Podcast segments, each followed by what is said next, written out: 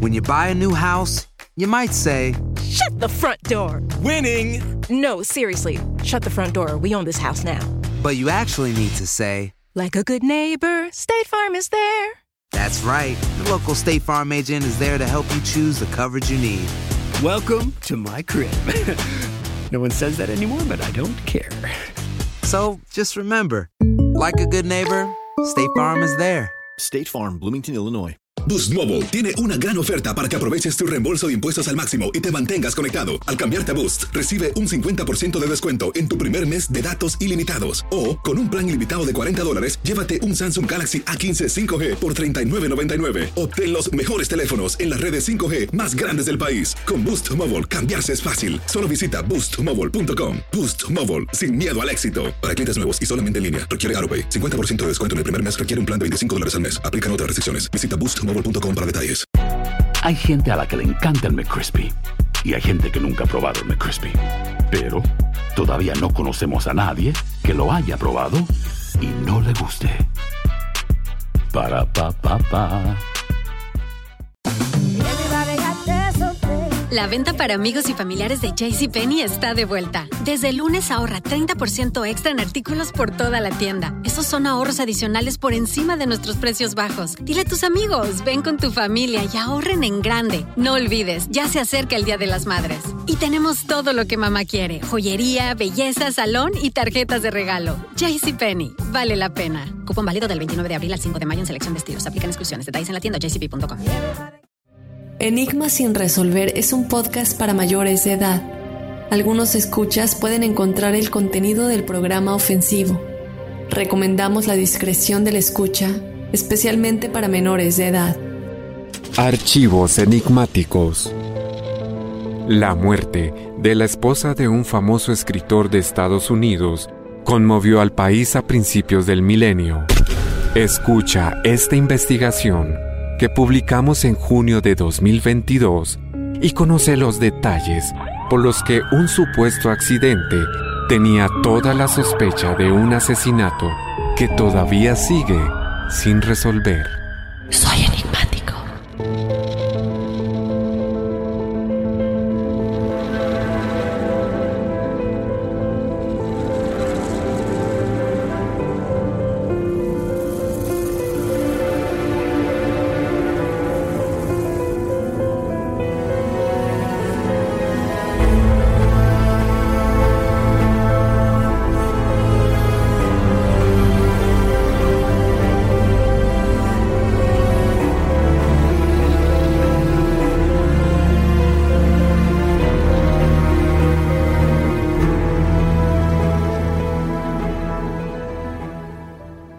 2001, una escena del crimen sorprendió a todo Estados Unidos por las irregularidades en la escena y la declaración del único testigo, Michael Peterson, un famoso autor americano que ahora se encontraba en medio de una de las controversias más grandes de crímenes de familias en Estados Unidos. La víctima era su esposa, Kathleen Peterson, quien aparentemente se había caído de las escaleras pero una escena tan sangrienta y muchas irregularidades en las heridas que su cuerpo presentaba hicieron que fueran años hasta que se tuviera un veredicto final. Lamentablemente, hasta el día de hoy, no se sabe qué fue realmente lo que le sucedió a Kathleen esa fatídica noche de diciembre del 2001. Acompáñame a analizar todo lo relacionado con el enigmático caso de Staircase. Yo te doy la bienvenida, enigmático, mi nombre es Dafne Wegebe y como siempre, ya sabes lo que sigue. Te invito a que nos sigas en las redes sociales. Nos encuentras en Instagram y en Facebook como Enigmas sin resolver. Eh, también te invito a que nos escribas tu experiencia paranormal o sobrenatural a nuestro correo enigmas.univision.net para que seas parte del episodio de testimoniales que tenemos todos los jueves. De igual manera, te pido de favor que si estás en Estados Unidos nos descargues y nos escuches desde la aplicación de Euforia, ya que de esta manera ayudas a Enigmas sin resolver a crecer.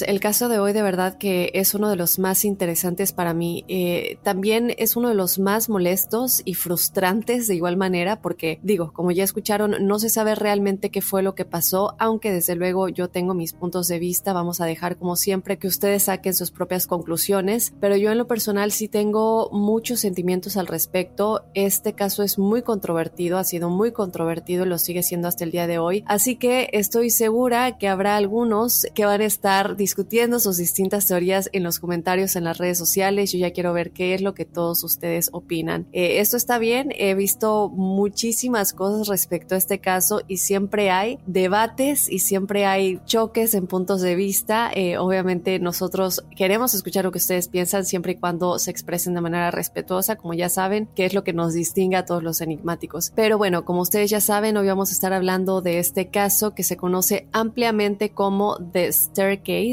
y muchos de ustedes probablemente ya hayan oído hablar de él. Es muy popular porque hubo una serie llamada The Staircase que apareció en Netflix hace unos años y desde mi punto de vista esto es muy muy muy muy largo. Eh, yo ya tuve la oportunidad de verlo no soy fan porque creo que el enfoque que le dieron es un enfoque muy desde el lado de Michael, que desde luego estaba muy involucrado en la producción de este documental y ya vamos a hablar de eso más adelante, pero se enfocaron en cosas que realmente para mí no eran tan importantes, son como 11 o 12 partes y no le dan tanta importancia a la víctima, que es Kathleen, le dan más importancia a la separación que hubo entre Michael y sus hijas y bueno, otras cosas que ya vamos a estar platicando. Y si no has escuchado de este caso, me parece que también lo vas a encontrar muy interesante, sobre todo porque siempre nos están pidiendo cosas de crimen real. Entonces, yo quiero comenzar por decir que hay bastantes personas en este caso, hay bastantes nombres que voy a estar mencionando a lo largo del episodio, pero en su mayor parte vamos a estar hablando de Michael y Kathleen Peterson. Vamos a comenzar hablando de Kathleen, la víctima. Ella nació como Kathleen Hunt el 21 de febrero de 1953 en Greensboro, Carolina del Norte, y al crecer Kathleen era muy inteligente. De hecho, se graduó entre los mejores de su clase de 473 estudiantes y Kathleen también fue la primera mujer aceptada en la Escuela de Ingeniería de la Universidad de Duke y esto obviamente fue un gran logro para ella, para toda su familia siempre fue una persona que lo que se proponía lo lograba. Así es como lo puedo poner. Ahora, mientras ella estaba en Duke, ella obtuvo su licenciatura en Ingeniería Civil y también una maestría en Ingeniería Mecánica y luego continuó trabajando en puestos ejecutivos de alto nivel en empresas farmacéuticas y de tecnología de la información. Kathleen Enigmáticos era muy apreciada por todos sus colegas. Ella era este tipo de personas que siempre están alegres, que son trabajadoras, que puedes confiar en que van a hacer el trabajo y lo van a hacer bien y lo van a hacer con una actitud positiva. No es lo que, lo que yo me encontré que varias personas eh, decían de ella. Ahora, ella también era un miembro importante de la comunidad ya que formó parte de la junta de Dorman Arts Council y recibió muchísimos premios por sus habilidades de liderazgo y también fue una filántropa muy generosa. Entonces, a mí todo esto me dejó realmente impresionada, ¿no? De ver todo lo que ella había estado logrando. Ahora, ¿qué pasa? Ya hablamos un poquito del lado profesional, ¿qué pasa con la vida amorosa de Kathleen? Bueno, Kathleen se casó con su primer marido, Fred Atwater, en 1977 y tuvieron una hija llamada Caitlin. Y después de 10 años de matrimonio, pues las cosas ya no estaban funcionando para ninguno de los dos realmente, entonces decidieron divorciarse.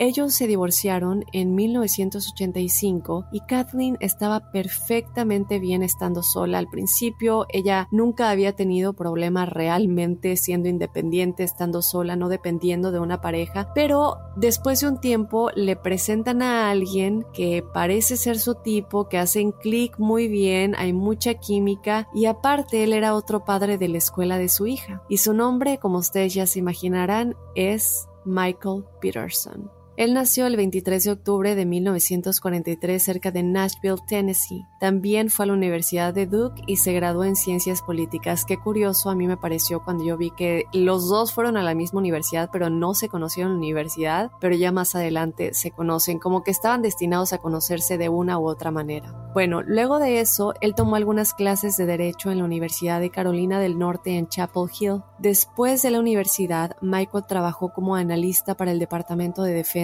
y pasó la mayor parte del tiempo ahí investigando las justificaciones de la participación militar de Estados Unidos en Vietnam. Y ya vamos a ver cómo él a lo largo de sus declaraciones y sus testimonios usa esto como una de las grandes mentiras que él habría dicho y que realmente se usan en su contra al momento del juicio de todo este caso. Bueno, en 1965 Michael conoció a su primera esposa de nombre Patricia. Y pongan mucha atención a Patricia, esto es muy importante. Unos años después de conocer a Patricia, terminó uniéndose a la Infantería de Marina y sirvió en Vietnam efectivamente. Pero esto no duró mucho tiempo porque fue dado de alta por una lesión en un accidente automovilístico. También pongan atención a este accidente automovilístico. Yo sé que les estoy diciendo pongan atención, pero es que son cosas que van a salir más adelante en la historia y que me parece importante eh, enfatizar un poquito. Ahora, esta lesión fue bastante grave y lo dejó permanentemente discapacitado, o sea que no iba a poder seguir siendo parte de la infantería de Marina. Entonces, después de eso, él y su esposa se mudaron a Alemania y realmente disfrutaron mucho su tiempo en Alemania. Ellos tuvieron dos hijos, Clayton y Todd, y Patricia trabajaba como maestra de escuela primaria en la base militar y mientras trabajaba allí terminó conociendo a otra mujer que se convirtió en su mejor amiga. Esta mujer también es muy importante en esta historia y su nombre era Elizabeth Radcliffe. Elizabeth tenía un esposo llamado George y también tenían dos hijas. Entonces, todos pasaban tiempo juntos frecuentemente. Sus dos hijas se llamaban Margaret y Marta, y les encantaba pasar el tiempo con los Petersons. Y todos realmente se llevaban muy muy bien, eran como una gran familia, aunque eran amigos, se consideraban familia. George también fue capitán del ejército, así que él y Michael pues tenían como esta gran experiencia que los conectaba, tenían mucho de qué hablar y realmente se convirtieron en familia. Lamentablemente, George falleció repentinamente en 1983 de un ataque al corazón. Ustedes dirán, ¿por qué todo esto es importante?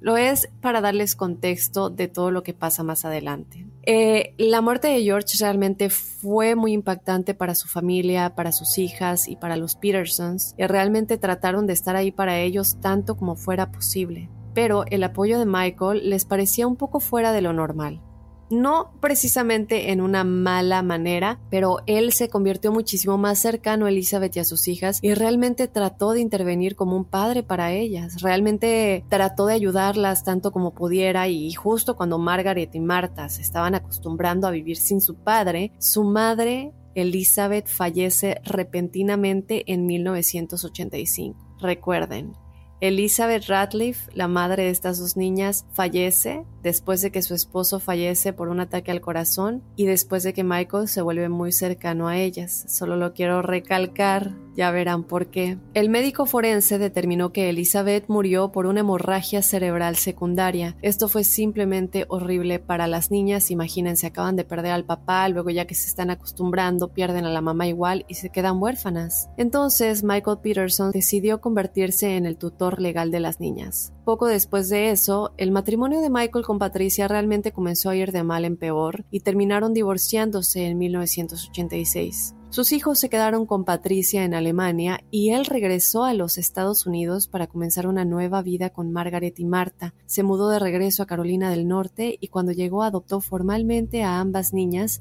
él en estos momentos trabajaba como columnista para un periódico local muy famoso donde era conocido abiertamente por criticar al departamento de policía e ir tras el fiscal de distrito. Ahora, hay algo que yo quiero recalcar aquí. A pesar de que él y Patricia se divorciaron porque, como les digo, el matrimonio ya iba de mal en peor, la verdad es que ellos tenían siempre una muy buena relación, terminaron en términos muy amigables y no hubo realmente ningún problema. Patricia siempre 100% lo apoyó, lo defendió en todo esto que va a suceder un poco más adelante. Ahora, otra cosa que hacía Michael es que pasó un tiempo escribiendo sobre su experiencia cuando estuvo en el ejército. Él escribió varios libros relacionados con el ejército y eso siempre fue algo que lo intrigó y se quedó con él durante toda su vida. Y también, desde luego, algo que él pensaba le iba a dar mucho dinero. Evidentemente, estás escribiendo desde adentro del ejército y sí se convierte en un autor reconocido realmente aquí en Estados Unidos. A él le empezó a ir bastante bien como escritor y se dice que obtuvo un anticipo de medio millón de dólares por uno de estos libros. Ahora, yo busqué esta información, no la pude confirmar 100% que realmente sí se le dio este anticipo, eh, que me parecía demasiado en ese momento. Eh, lo busqué, no pude encontrar una fuente confiable, pero sí se dice, es una de las cosas que están allá afuera, que se le pagó medio millón de dólares únicamente de anticipo y únicamente por uno de los varios libros que le escribía. O sea que realmente se estaba convirtiendo en muy, muy adinerado.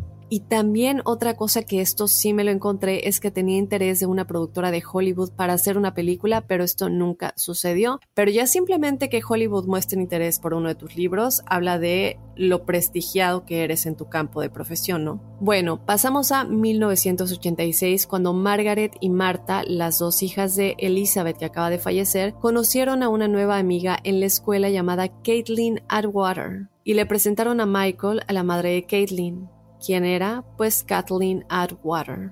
Y cuando Kathleen y Michael se conocieron, se llevaron muy bien enseguida, tenían muchísimo en común y realmente encajaron, había mucha química y empezaron a salir no mucho tiempo realmente después de conocerse. Ellos le preguntaron a los niños cómo se sentirían de que todos se mudaran juntos y obviamente ellos estaban súper felices, súper emocionados, ya no solamente iban a ser compañeros de escuela, sino que también iban a vivir todos juntos. Entonces, como vemos, esto les funciona bastante bien, familia perfecta y en 1989 Kathleen y su hija se mudan con Michael, Marta y Margaret y luego se casaron años después en 1996. Vemos una relación muy estable de muchos años con las niñas que se adoran, es una familia perfecta, se podría pensar. Ellos criaron a su nueva familia en una mansión de 9000 pies cuadrados en el vecindario de Forest Hills, en Carolina del Norte, que es uno de los mejores vecindarios en Carolina del Norte, eh, donde mucha gente con mucho dinero vive ahí. Y eh, les voy a dejar unas fotos de la casa en nuestras redes sociales para que vean de lo que estamos hablando. Es una casa realmente muy hermosa, muy clásica, y de hecho, lo que les comento, todo mundo decía que Michael y Kathleen tenían un romance de cuento de hadas, es decir, se dedicaban completamente el uno al otro, estaban totalmente enamorados y estoy haciendo entre comillas con mis dedos por todo lo que va a suceder, pero estaban dedicados a sus hijos, simplemente habían combinado a la perfección sus vidas y sus familias y les había funcionado perfectamente. Todos se llevaban realmente muy bien, ambos tuvieron éxito en sus carreras y se involucraron en la comunidad, tenían un amplio círculo de amigos y seres queridos, parecía que realmente lo tenían todo y a las personas que conocían a los Peterson les gustaban mucho, decían que eran súper agradables, amigos y familiares, vecinos, se llevaban bien con todos enigmáticos.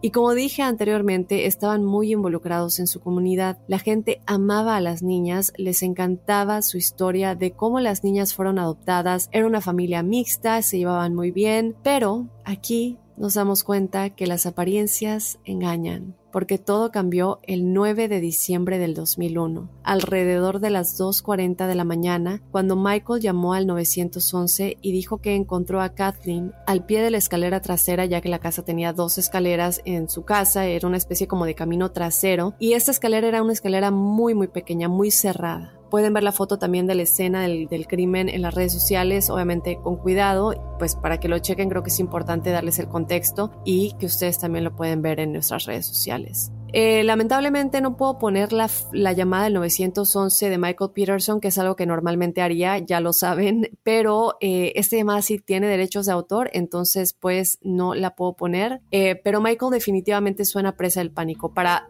platicarles un poquito lo que escuché, él no parece escuchar muy bien al operador, supuestamente ha habido realmente mucho debate sobre esto porque muchos piensan, ¿estaba tratando de no responder sus preguntas, pareciendo confuso y presa del pánico? ¿O estaba realmente confundido y en pánico? En la llamada, si la escuchan, si la encuentran, como les digo, no la puedo poner, pero él solamente dice, por favor, vengan ya, por favor, vengan de inmediato. Mi esposa se cayó de las escaleras y hay un punto en el que el operador le pregunta, ¿de cuántas escaleras cayó? Él se toma un tiempo para contestar, realmente como que pausa bastante, pero eventualmente le dice que tal vez 15 o 20 escalones y dice, no lo sé, por favor vengan tan pronto como puedan. Pero yo sí me di cuenta que como que estaba evadiendo porque realmente que cuando estás así, sí yo entiendo que estás muy desesperado, pero también sabes que la única persona que te puede ayudar en ese momento es la persona que está del otro lado del teléfono, por tanto es importante cualquier cosa que te vayan a decir, que te vayan a preguntar. Y lo hemos visto en varias llamadas de 911 que he presentado en el programa. Eh, la persona que esté llamando realmente sí estás muy alterado y muy nervioso, pero pones atención a lo que tienes que contestar porque es crucial. Y en este caso a mí sí me parece que Michael como que se hace el que está muy alterado y como que no te entiendo lo que me estás diciendo, simplemente ve, ¿no? No quiero contestar preguntas muy cuidadosamente porque sabe que si contesta de más son cosas que luego se van a usar en un juicio. Estas llamadas normalmente se presentan en la corte y puede eh, ser usado en su contra, ¿no? Entonces muy inteligentemente él se las da de que está muy distraído, muy alterado y no contesta como debió haber contestado al operador.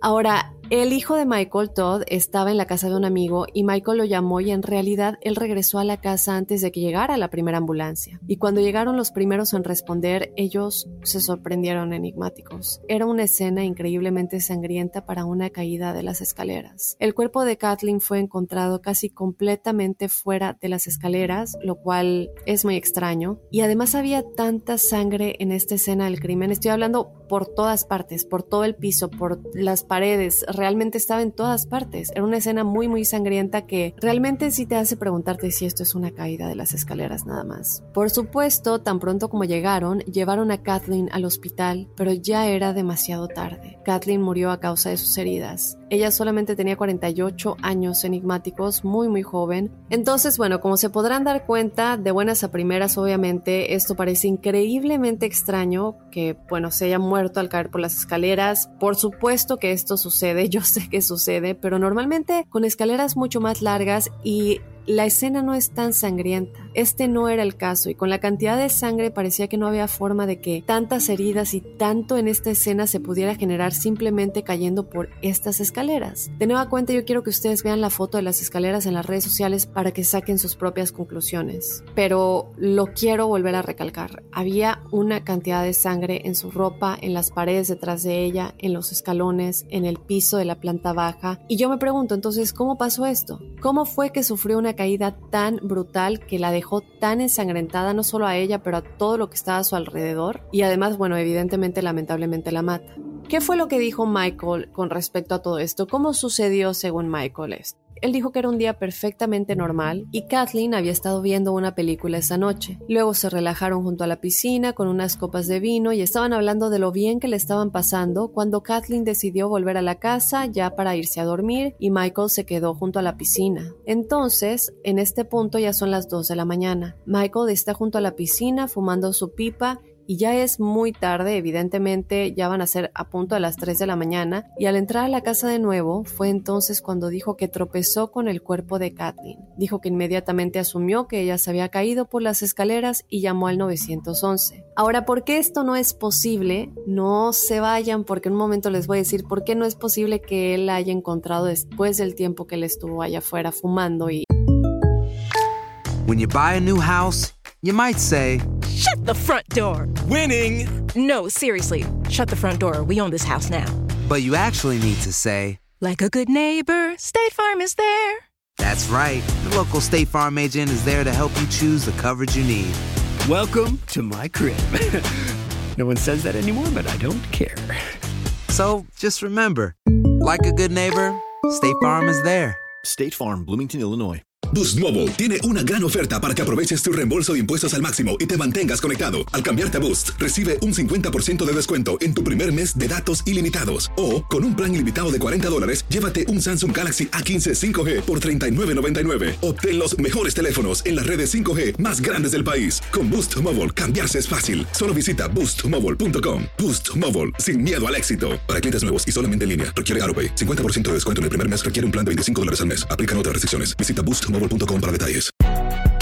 Si no sabes que el Spicy McCrispy tiene Spicy Pepper Sauce en el pan de arriba y en el pan de abajo, ¿qué sabes tú de la vida?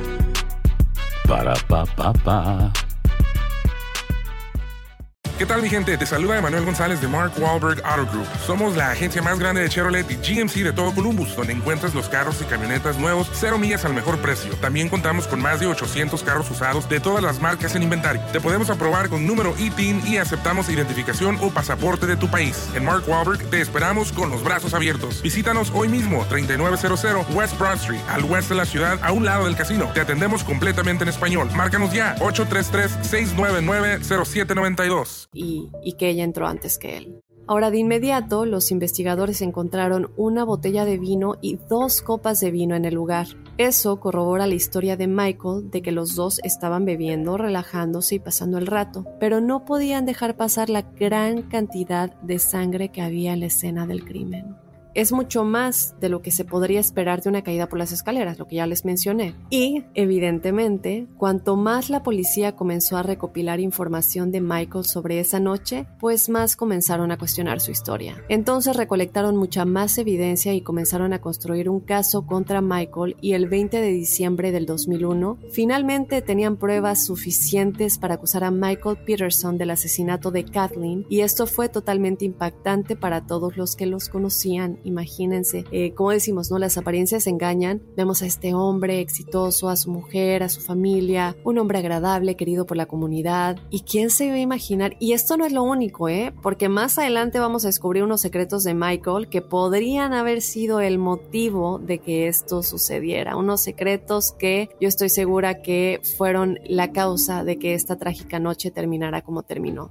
Cabe recalcar que la gente pensaba que Michael era un tipo tan tan bueno, que eran una pareja tan buena y que estaban tan enamorados que no había forma de que él la lastimara. Sus hijos estaban absolutamente conmocionados y simplemente no creían que esto fuera cierto. Michael también se sorprendió de que lo arrestaran y él dijo que nunca pensó que nadie pensaría que él mataría a su esposa. Entonces, primero Michael fue liberado con una fianza de 850 mil dólares y tú, yo tengo que recalcar esa cantidad porque aquí nos damos cuenta de cuánto dinero tenían, ¿no? Él también tuvo que entregar muchas de sus posesiones, su billetera, su auto, incluso su pasaporte, ya que no se le iba a permitir, evidentemente, eh, viajar a ningún lado, tampoco se le permitía ni siquiera salir del estado. Después de esto, Michael habló públicamente por primera vez. Kathleen was my life. I whispered her name in my heart a thousand times. She is there, but I can't stop crying. I would never have done anything to hurt her. I am innocent of these charges, and we will prove it in court. Entonces, en ese momento, Michael ya había estado en prisión durante un mes y como pudieron escuchar, definitivamente le pasó factura. Parece muy alterado, sorprendido y el público estaba bastante dividido sobre qué pensar en este punto y yo diría que siguen bastante divididos hasta el día de hoy. Pero lo que sí quiero recalcar es que muchas de las personas que estaban del lado de Michael en ese entonces sí se cambian de lado de alguna manera, ya que en ese momento todavía no habían escuchado suficientes pruebas para pensar que él era culpable. Y vamos a repasar todo eso, enigmáticos, pero creo que solo su comportamiento y su súplica y su reputación con el público hicieron que mucha gente pensara que realmente era inocente. Y mucha gente cree eso hasta el día de hoy, como les digo, ¿no? Entonces, la selección del jurado comenzó en mayo del 2003 y el juicio estaba programado para comenzar en julio, en el periodo previo al juicio. Los amigos y la familia de Michael realmente lo defendieron públicamente manifestaron su apoyo y creían que era inocente, y esto incluyó a sus hijas adoptivas y también a la hija de Kathleen. Realmente defendieron a su padre y también otra persona que lo defendió fue su ex esposa Patricia, que también era amiga de Kathleen y simplemente no creía que hubiera ninguna manera en que Michael podría haber hecho esto. Ella dijo que sabía que Michael era inocente, que nunca lastimaría a Kathleen y que simplemente no era violento, que ella estuvo casada con él por mucho tiempo y que jamás le vio un lado oscuro o violento. Ella dijo que él realmente amaba a Kathleen y que hubieran estado juntos para siempre si ella no hubiera fallecido. Michael también dijo repetidamente que era inocente y dijo que nunca hubiera querido terminar con la vida de Kathleen. Ella era lo mejor que él tenía y hablaba continuamente de los buenos momentos que habían pasado juntos durante los últimos 14 años. Ahora nosotros nos ponemos a pensar, y yo sí me puse a pensar cuando estaba eh, escribiendo esto, el caso de que Patricia lo defienda tanto, su ex esposa, normalmente si él hubiera sido una persona pues mala o alguna vez hubieran tenido un altercado muy feo en el que ella se hubiera sentido amenazada y todo esto, ella no lo hubiera defendido. Sin embargo, me parece que aquí había un lado un poco de conveniencia con Patricia, porque tienen hijos. ¿Quién quiere que el padre de sus hijos se vaya a la cárcel? Creo que nadie. Entonces, aquí me parece un poco el lado por el cual podría ser que Patricia lo defendió tanto. No sé, déjenme saber qué piensan. Michael estuvo representado por un abogado en Charlotte llamado David Ruddle. David decidió que argumentarían que Kathleen había mezclado alcohol y medicamentos, lo que la desorientaba y mareaba mucho. Y aparte ellos dijeron que en realidad estaba tratando de subir las escaleras, lo cual fue un shock para mucha gente, porque de ser este el caso, Kathleen en realidad se habría caído al subir únicamente unos pocos escalones. Digo, si realmente estás borracha y tienes medicamentos y te estás mareando, no vas a llegar hasta arriba. Esto es algo que se argumentó. Otra cosa que argumentaron es que no hay ventanas, no hay luz natural. Y esto fue en la noche y las escaleras están realmente estrechas. Ella tenía chanclas y dijeron que la falta de luz y todas las demás condiciones fácilmente podrían haber hecho que se cayera. Y de hecho, argumentaron que se cayó varias veces y que después de la primera caída intentó levantarse y luego volvió a caerse, volvió a intentar levantarse y dijeron que incluso pudo haberse caído más de tres veces tratando de levantarse y cayendo de nuevo. Y que ya al final golpeó su cabeza tantas veces que es lo que le causó la muerte. Aquí, no sé, déjenme saber qué tan lógico les suena esto, ¿no? Porque además de que supuestamente estás borracha,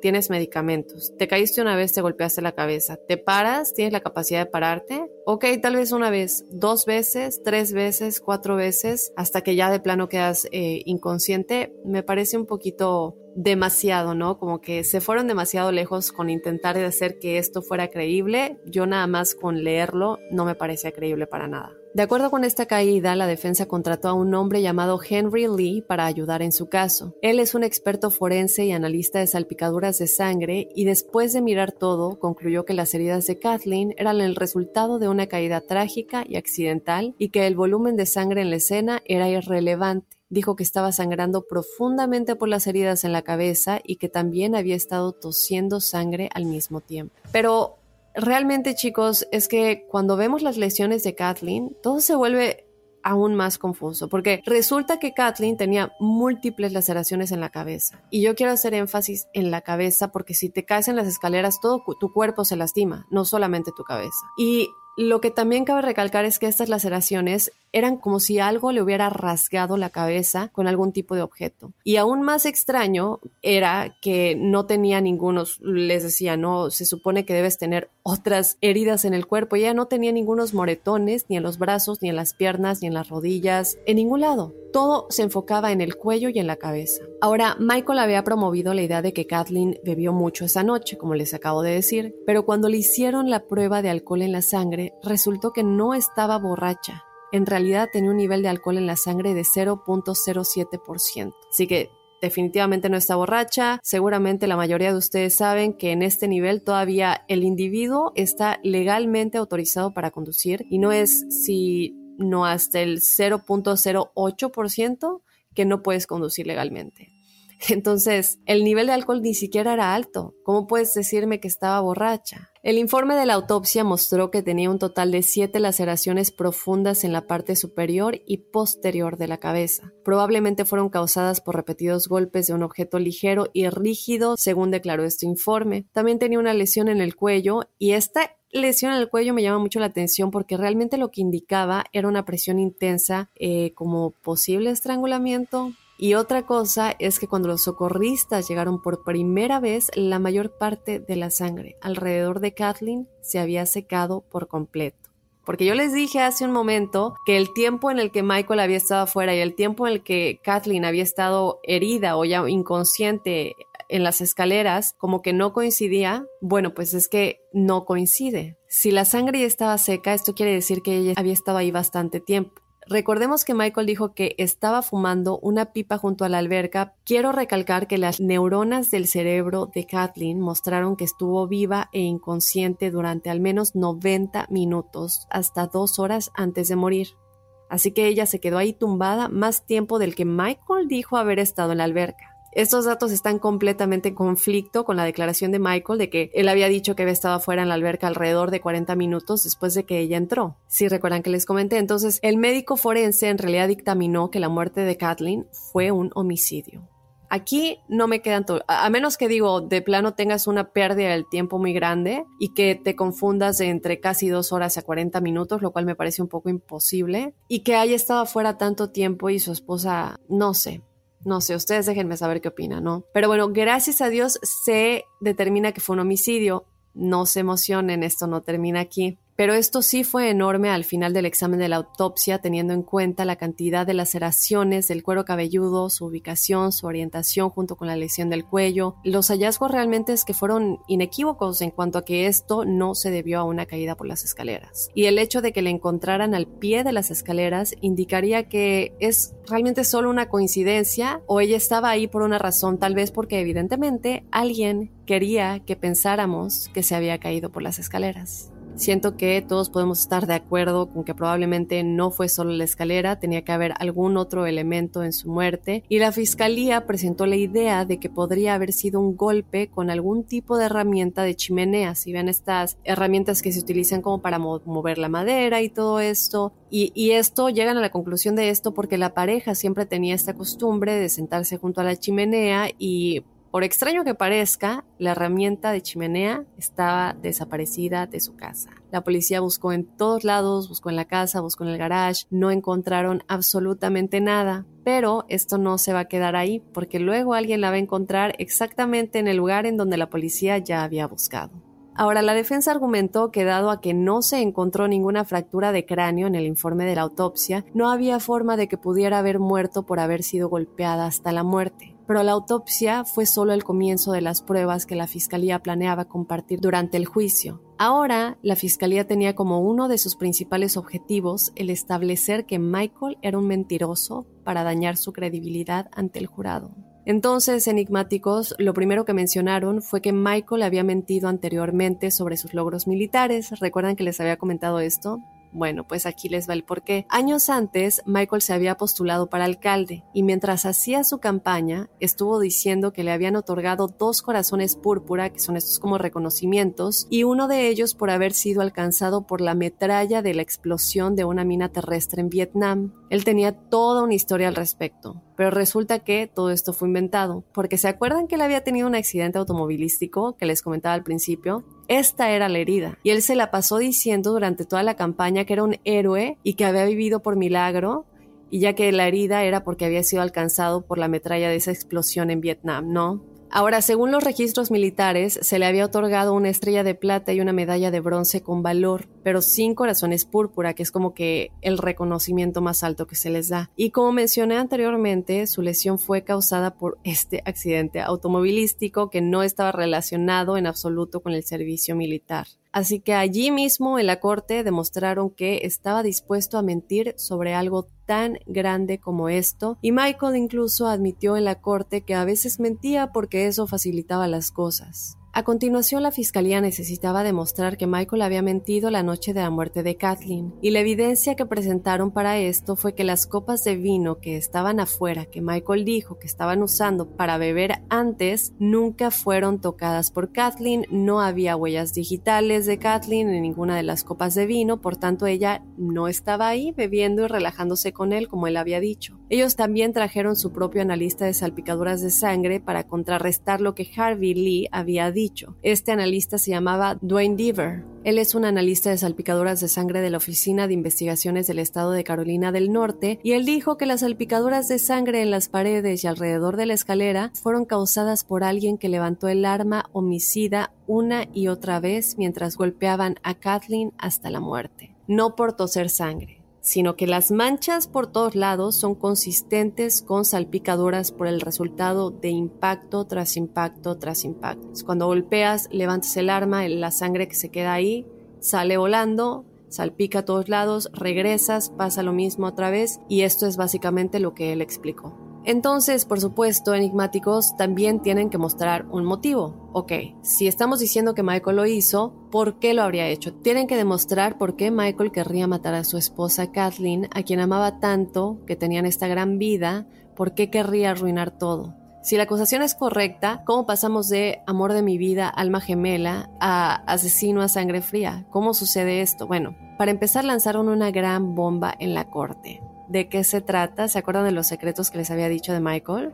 Bueno, ellos tenían evidencia de que Michael estaba engañando a Kathleen con un hombre que ofrecía servicios sexuales a otros hombres. Los investigadores descubrieron más de 2.000 fotos de hombres en su computadora y también encontraron una conversación entre Michael y este escort masculino de 26 años llamado Brent Wagamot y de hecho lo llevaron a testificar ante el tribunal. Resulta que los dos habían estado hablando durante al menos cuatro meses antes de la muerte de Kathleen y por lo que sabemos todo estaba en la computadora de Michael. Ellos habían estado planeando encontrarse pronto en persona y resulta que la noche en que Kathleen murió, ella había entrado a la computadora de Michael solo unas horas antes y esto no es algo que ella hiciera normalmente. Eh, pero ella lo que tenía es que tenía que prepararse para una conferencia telefónica que tenía al día siguiente de su trabajo, así que le había pedido a Michael usar su computadora. ¿Quién sabe qué es lo que vio? Y no solo eso, sino que también otra cosa que ella pudo haber visto es que Michael tenía impresas páginas de conversaciones con este escort hablando sobre dónde planeaban encontrarse, qué actos sexuales planeaban hacer y literalmente lo imprimió todo, lo dejó en un cajón en su escritorio donde Kathleen podría haberlo encontrado fácilmente esa noche. Entonces teorizan que Kathleen había encontrado todo esto mientras estaba en la computadora, que descubrió que Michael le estaba engañando se presentó la idea de que tal vez ella acudió a él enojada y se pelearon por su aventura. En algún momento, tal vez esta pelea se volvió tan violenta que Michael golpeó a Kathleen hasta la muerte y luego organizó todo al pie de la letra. Sin embargo, Michael afirmó en la corte que Kathleen sabía que él era bisexual y que ella estaba de acuerdo con esto. Pero tú puedes estar de acuerdo con eso, pero eso no significa que ella estuviera de acuerdo con que él tuviera una aventura o le engañara, sea hombre o sea mujer, sea quien sea. Es el engaño. La defensa incluso argumentó que por qué imprimiría las conversaciones y las dejaría en su escritorio o por qué le dejaba usar su computadora si estaba ocultando todas estas cosas. Y es algo que seguramente ustedes también pensaron mientras yo se los decía porque yo lo pensé. Entonces, el siguiente motivo que introdujeron fue financiero, y aquí es donde las cosas se ponen realmente peligrosas, enigmáticos. Resulta que los dos tenían una deuda de 143 mil dólares y cada vez estaban más cerca de la quiebra. Básicamente tenían que vivir Aloha mamá. Sorry por responder hasta ahora. Estuve toda la tarde con mi unidad arreglando un helicóptero Black Hawk. Hawái es increíble. Luego te cuento más. Te quiero. Be All You Can Be, visitando goarmy.com diagonal español. When you buy a new house, you might say, Shut the front door! Winning! No, seriously, shut the front door. We own this house now. But you actually need to say, Like a good neighbor, State Farm is there. That's right. The local State Farm agent is there to help you choose the coverage you need. Welcome to my crib. no one says that anymore, but I don't care. So just remember, like a good neighbor, State Farm is there. State Farm, Bloomington, Illinois. Boost Mobile tiene una gran oferta para que aproveches tu reembolso de impuestos al máximo y te mantengas conectado. Al cambiarte a Boost, recibe un 50% de descuento en tu primer mes de datos ilimitados. O, con un plan ilimitado de 40 dólares, llévate un Samsung Galaxy A15 5G por $39.99. Obtén los mejores teléfonos en las redes 5G más grandes del país. Con Boost Mobile, cambiarse es fácil. Solo visita boostmobile.com. Boost Mobile, sin miedo al éxito. Para clientes nuevos y solamente en línea, requiere AroPay. 50% de descuento en el primer mes requiere un plan de 25 dólares al mes. Aplican otras restricciones. Visita boostmobile.com para detalles. Hay gente a la que le encanta el McCrispy y hay gente que nunca ha probado el McCrispy. Pero todavía no conocemos a nadie que lo haya probado y no le guste. Para pa pa pa. mes a mes con tarjetas de crédito. Todas esas cosas combinadas desde una perspectiva financiera pienso que causaron un estrés significativo en este hogar. El salario de Kathleen en ese momento era de 145 mil dólares al año, pero eh, lamentablemente ese año realmente es que se aplazó mucho porque su compañía estaba despidiendo a mucha gente. Entonces no les estaban pagando a tiempo, había problemas financieros y, y esto hizo que usaran más y más sus tarjetas de crédito y se siguieran endeudando. Michael, por otro lado, no había tenido un ingreso estable en años su carrera como escritor, sabemos que tuvo un pique en algún punto, pero ya como que había pasado su auge y lamentablemente en este momento su carrera ya no estaba en donde había estado alguna vez. Y luego descubrieron que sus hijos Michael y los hijos de Patricia también estaban bastante endeudados. ¿Cómo descubrieron esto? Bueno, les cuento. Sucede que en algún punto en la corte sacaron correos electrónicos de Michael hablando sobre la deuda de uno de sus hijos. Y en uno de esos correos electrónicos enigmáticos, Michael dijo que tenía que mantener esto en secreto y que Kathleen no debería enterarse. Y por supuesto, resulta que Kathleen no podía enterarse. ¿Y cómo lo conectamos esto con Kathleen? No solamente que no se puede enterar, sino que eh, su hijo tiene una deuda enorme. ¿Y cómo lo puedo solucionar? Bueno, pues como ya hemos visto en muchas ocasiones, a veces se mata a la pareja con tal de cobrar el seguro de vida de esa persona. Y así es, porque resulta que Kathleen tenía una póliza de seguro de vida enorme. En primer lugar, la cantidad disponible para Michael Peterson tras la muerte de Kathleen sería de 1.834.166 dólares. Pero por supuesto, antes de que pudiera obtener ese pago, tenía que asegurarse de que la muerte de Kathleen pareciera un accidente, y la fiscalía argumentó que en realidad se le ocurrió esta idea años antes, cuando vivía en Alemania con su primera esposa. Michael y su primera esposa Patricia, con quien era amigable y tenían dos hijos juntos, eso ya nos quedó claro, solían vivir en Alemania para darles el resumen, como dije al principio, y tenían una amiga llamada Elizabeth Radcliffe, que les pedí que pongan atención a este nombre. Elizabeth murió repentinamente en 1985 y luego Michael adoptó a sus dos hijas cuando ella falleció y se mudaron de regreso a los Estados Unidos y Elizabeth tenía una hermana de nombre Margaret Blair. ¿Qué sucede? Cuando ella se enteró de cómo la segunda esposa de Michael murió cayendo por las escaleras, tuvo que contactar a las autoridades pues resulta enigmáticos que hubo muchas similitudes entre las formas en que murió Kathleen y la forma en que murió Elizabeth. Así que vamos a hablar un poco más sobre cómo murió Elizabeth antes en realidad. Según su hermana, Margaret, Elizabeth y sus hijas cenaron en la casa de Peterson esa noche. Luego regresaron a casa, Michael las acompañó y luego fue visto por otro vecino más tarde esa noche huyendo de su casa. A la mañana siguiente encontraron a Elizabeth muerta al pie de las escaleras, al igual que a Kathleen. Y en realidad fue encontrada por la niñera de la niña, que se llamaba Bárbara, y también tenía laceraciones en la parte posterior de la cabeza, que eran exactamente iguales a las de Kathleen.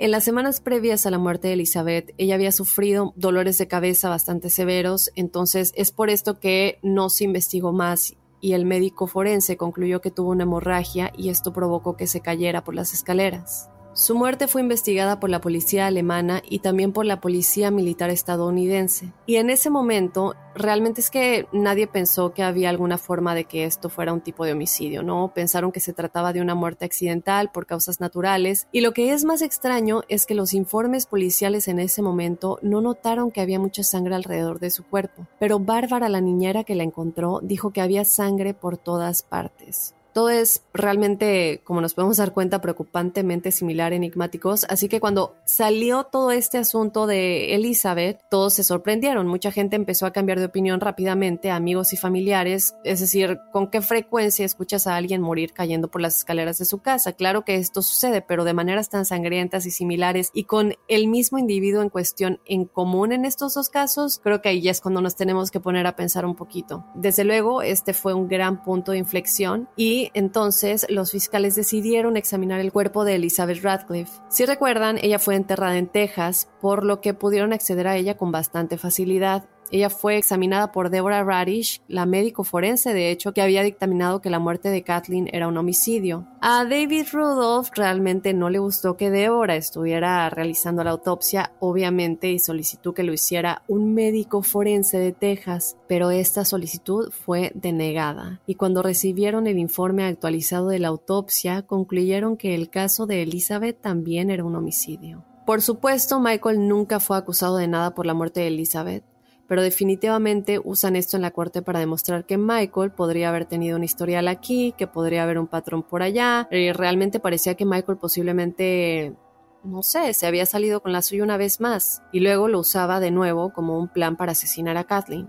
¿Qué pasa después? Pues la fiscalía, por supuesto, tenía muchas teorías sobre lo sucedido, pero todavía les faltaba una pieza clave de evidencia, el arma homicida. Ellos necesitaban explicar cómo sucedió esto realmente. Y luego, como recuerdan que les comenté hace un momento, el arma aparece durante el juicio. La defensa realmente sacó el arma para la sorpresa de todos los presentes, ya que resulta que el hijo de Michael encontró el arma que alegaban había usado en su garage, lo cual fue súper extraño porque recuerden que les dije que esta área ya había sido examinada por la policía. La policía registró este lugar muchas veces y nunca encontraron esta arma precisamente que se dice que estaba ahí. Digo, a menos que no estuviera ahí y lo hubieran colocado, ¿no? Le hicieron las pruebas, efectivamente, las pruebas forenses, eh, pero esto, chicos, no deja de ser muy controvertido el hecho de si esta arma pudo haber sido colocada ahí o no. Déjenme saber qué opinan. Entonces, bueno, le hacen las pruebas forenses y estas pruebas demostraron que esta herramienta no se había usado en años, por lo tanto, no se podía utilizar en la corte como arma homicida. Este fue un gran golpe para la fiscalía, las cosas ya se veían bastante inestables para ellos. El jurado entonces fue llevado a la casa de los Peterson para que pudieran ver la escalera y pudieran ver la alberca donde estaban pasando el rato, según esto, antes de que todo esto sucediera, y pudieran con todo esto tener una mejor idea de la distancia entre la piscina y la escalera. Así que este juicio siguió y siguió y hay muchísimas escenas de este juicio en el documental de The Staircase en Netflix, si lo quieren ver. Otra cosa que fue increíble es que también se tomó la decisión de ni siquiera considerar la muerte de Elizabeth Radfield al discutir el caso de Michael. Dijeron que era irrelevante, que porque ya había pasado antes era otra cosa, no tenía nada que ver, pero el jurado finalmente llegó a una decisión el 10 de octubre del 2003 y Michael Peterson fue declarado culpable de asesinato en primer grado dentro de los 12 miembros del jurado. Ahora, de nueva cuenta, no festejemos porque todavía no termina esto aquí. En octubre del 2003, Michael fue sentenciado a cadena perpetua sin posibilidad de libertad condicional y la libertad condicional fue denegada porque el jurado determinó que se trataba de un asesinato premeditado. Y en este caso no hacía falta realmente que fueran semanas o días incluso eh, para preparar todo esto, ¿no? Eh, como lo hemos visto en otros casos, como el de Jodi Arias, por ejemplo. Eh, aquí lo que ellos dijeron es que podrían incluso ser solamente unos segundos para considerarse premeditado. Obviamente Michael estaba devastado por la noticia y es que cabe recalcar que desde el comienzo del juicio hasta el final del juicio Michael perdió a muchos de sus partidarios. Sus partidarios personales, la hija de Kathleen realmente cambió de opinión sobre Michael después de leer el informe de la autopsia. Ella solo sabía que de alguna manera las heridas de su madre podrían haber sido causadas por caerse por las escaleras, pero ella y muchos de sus amigos y familiares tenían la impresión de que las heridas pues realmente no eran tan graves, pero cuando lo vieron fue bastante difícil negar que Michael tenía que haber estado involucrado. Y uno de los expertos en la corte demostró que alguien probablemente había intentado limpiar parte de la sangre. Eh, lo que ellos dijeron es que realmente parecía que alguien había comenzado a limpiar y luego se rindió porque era demasiado y Michael era la única otra persona que estaba ahí, como ya lo sabemos. La hermana de Caitlin también dejó de apoyar a Michael después de conocer más sobre su matrimonio y su relación con otros hombres sin el consentimiento de Kathleen. Realmente no querían tener nada que ver con Michael. Obviamente Michael siguió afirmando que él era inocente y comenzó el proceso de apelación de inmediato. En el 2006, un abogado designado por la corte argumentó a favor de Michael que no tuvo un juicio justo. Señaló muchos errores que cometió el juez, algunos de los problemas que tienen con la fiscalía, pero todo esto fue denegado.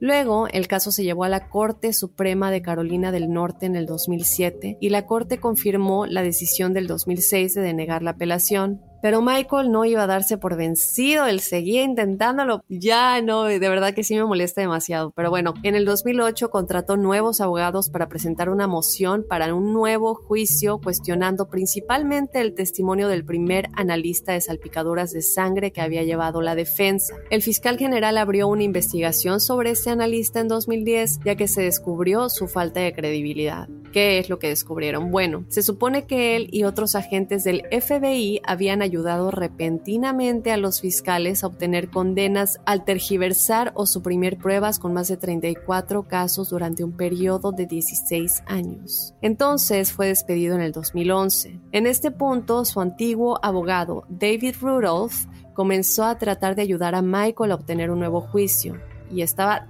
tan decidido a ayudar a Michael, a quien realmente creo que lo creía inocente. Por lo que sabemos, terminó trabajando en su caso pro bono, o sea, sin paga, y esta vez cuando se lo llevaron a un juez, él dictaminó que debido a ese analista de sangre, Michael no recibió un juicio justo. Entonces se le concede un nuevo juicio y de hecho tomaron la decisión de liberar a Michael en arresto domiciliario el 16 de diciembre del 2011 con una fianza de 300 mil dólares. Mucho de esto está filmado de nueva cuenta en el documental The Staircase en el cual Michael, eh, como les había yo ya comentado en un principio, estuvo muy involucrado en la producción de todo esto, es muy cercano al editor del documental y es por eso que no me sorprende que yo no haya amado el documental porque siento que te muestran únicamente una parte de la historia, como querían que él fuera la víctima y no sé.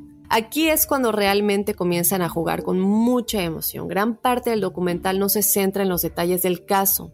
Mucho se centra en las chicas y en lo tristes que van a estar cuando su padre se vaya y Michael hablando de su dolor por todo eso, pero no muestra nunca demasiada emoción por Kathleen, lo cual a mí en lo personal me parece muy extraño. Entonces, bueno, el nuevo juicio estaba programado para mayo del 2017, pero nunca llegaron a juicio porque Michael decidió aceptar una declaración de culpabilidad Alford. Y para darles contexto de qué es esto, una declaración de culpabilidad Alford no es realmente muy común y lo que significa es que estás aceptando que hay pruebas suficientes para ser condenado, pero también mantienes tu inocencia al mismo tiempo.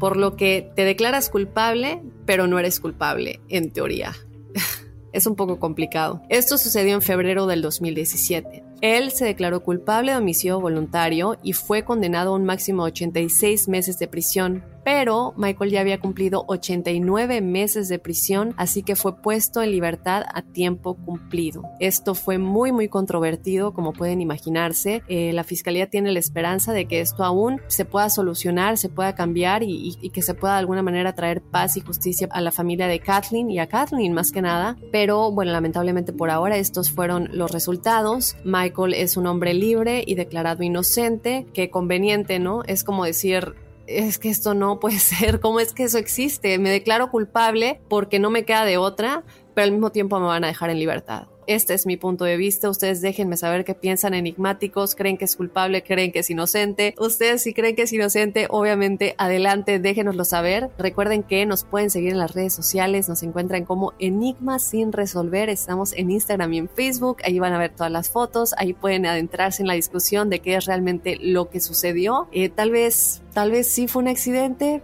no lo sabemos, no lo sabremos, pero yo sí quiero escuchar qué es lo que ustedes piensan porque siempre me ayudan a llegar a una mejor conclusión. También te recuerdo que nos escribas a enigmas.univision.net si quieres ser parte del episodio de testimoniales enigmáticos que tenemos todos los jueves. Escríbenos tu experiencia paranormal o sobrenatural. Recuerda enigmas.univision.net. Y por último, que nos descargues desde la aplicación de Euforia, que le des seguir al podcast y que descargues los episodios desde esta aplicación si te encuentras en el territorio de Estados Unidos. Es completamente gratis. Y bueno chicos, de esta manera ya me voy a despedir. Eh, les agradezco que estén conmigo otra semana. Yo los espero el jueves, desde luego, con más testimoniales enigmáticos y el próximo lunes con otro enigma sin resolver. Soy enigmático.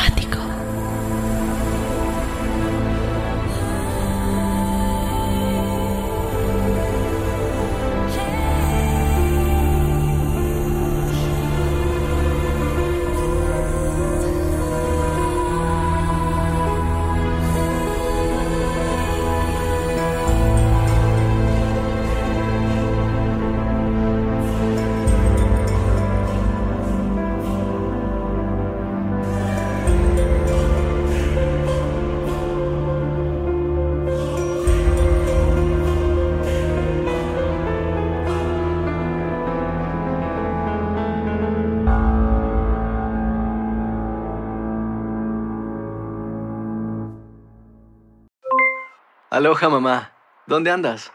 Seguro de compras. Tengo mucho que contarte. Hawái es increíble. He estado de un lado a otro con mi unidad. Todos son súper talentosos. Ya reparamos otro helicóptero Blackhawk y oficialmente formamos nuestro equipo de fútbol. Para la próxima te cuento cómo voy con el surf y me cuentas qué te pareció el podcast que te compartí, ¿ok? Te quiero mucho. Be All You Can Be, visitando goarmy.com diagonal español. Hay gente a la que le encanta el McCrispy y hay gente que nunca ha probado el McCrispy. Pero todavía no conocemos a nadie que lo haya probado y no le guste. Para pa pa pa.